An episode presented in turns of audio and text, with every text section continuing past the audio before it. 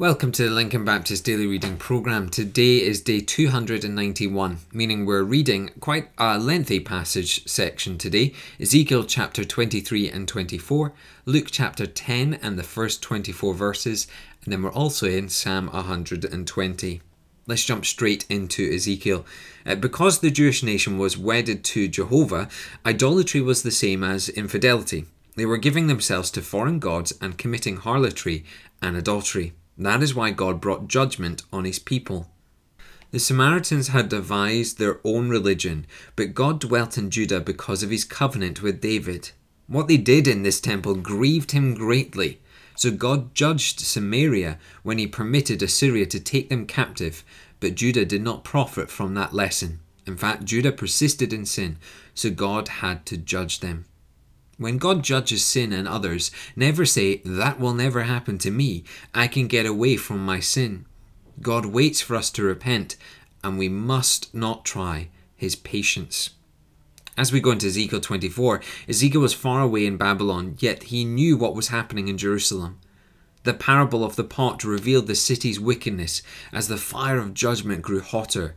Only the scum appeared, and then the pot and everything in it were destroyed. And that is exactly what would happen to Jerusalem.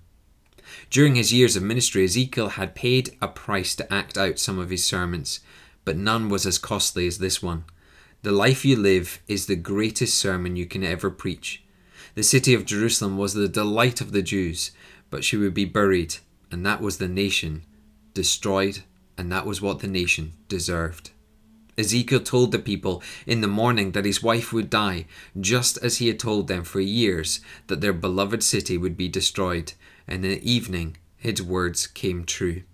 If the people wanted to mourn at all, they should have mourned over their sins, not over the loss of their city and of the temple.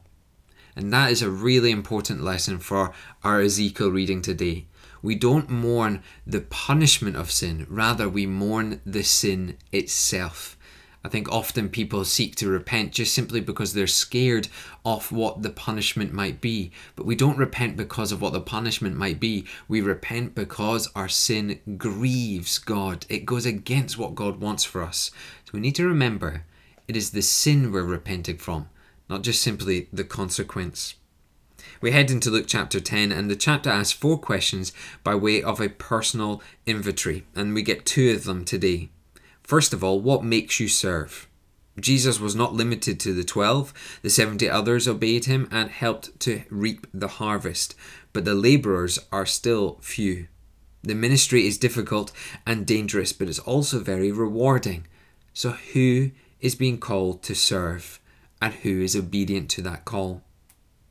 The second question is what makes you rejoice? When the disciples rejoiced over their successful ministry, Jesus told them to rejoice because they were the citizens of heaven. After all, their work might not always be successful, but their salvation would never change. So, what makes us rejoice? Is it the eternal reward of the heavenly realm, or is it something on this earth that we know will pass away? We now move into Psalm 120, and we have this wonderful psalm. The familiar rhyme, sticks and stones will break my bones, but names will never hurt me, is not entirely always true. Words can hurt us, and the psalmist felt them keenly. Only God can deliver you from the lies and the destruction of the power of this world, and only God can judge the liars. So we need to be sure that we're valiant for the truth of God's word in our lives. God did not change the psalmist's circumstances. He had to remain among the people who hated him and lied about him, but God gave him the endurance he needed to be faithful under pressure. God can easily change our circumstances, but He needs your help if He is to change you. Before God gives deliverance, He first must give endurance. Today, don't just pray that the trouble will just disappear.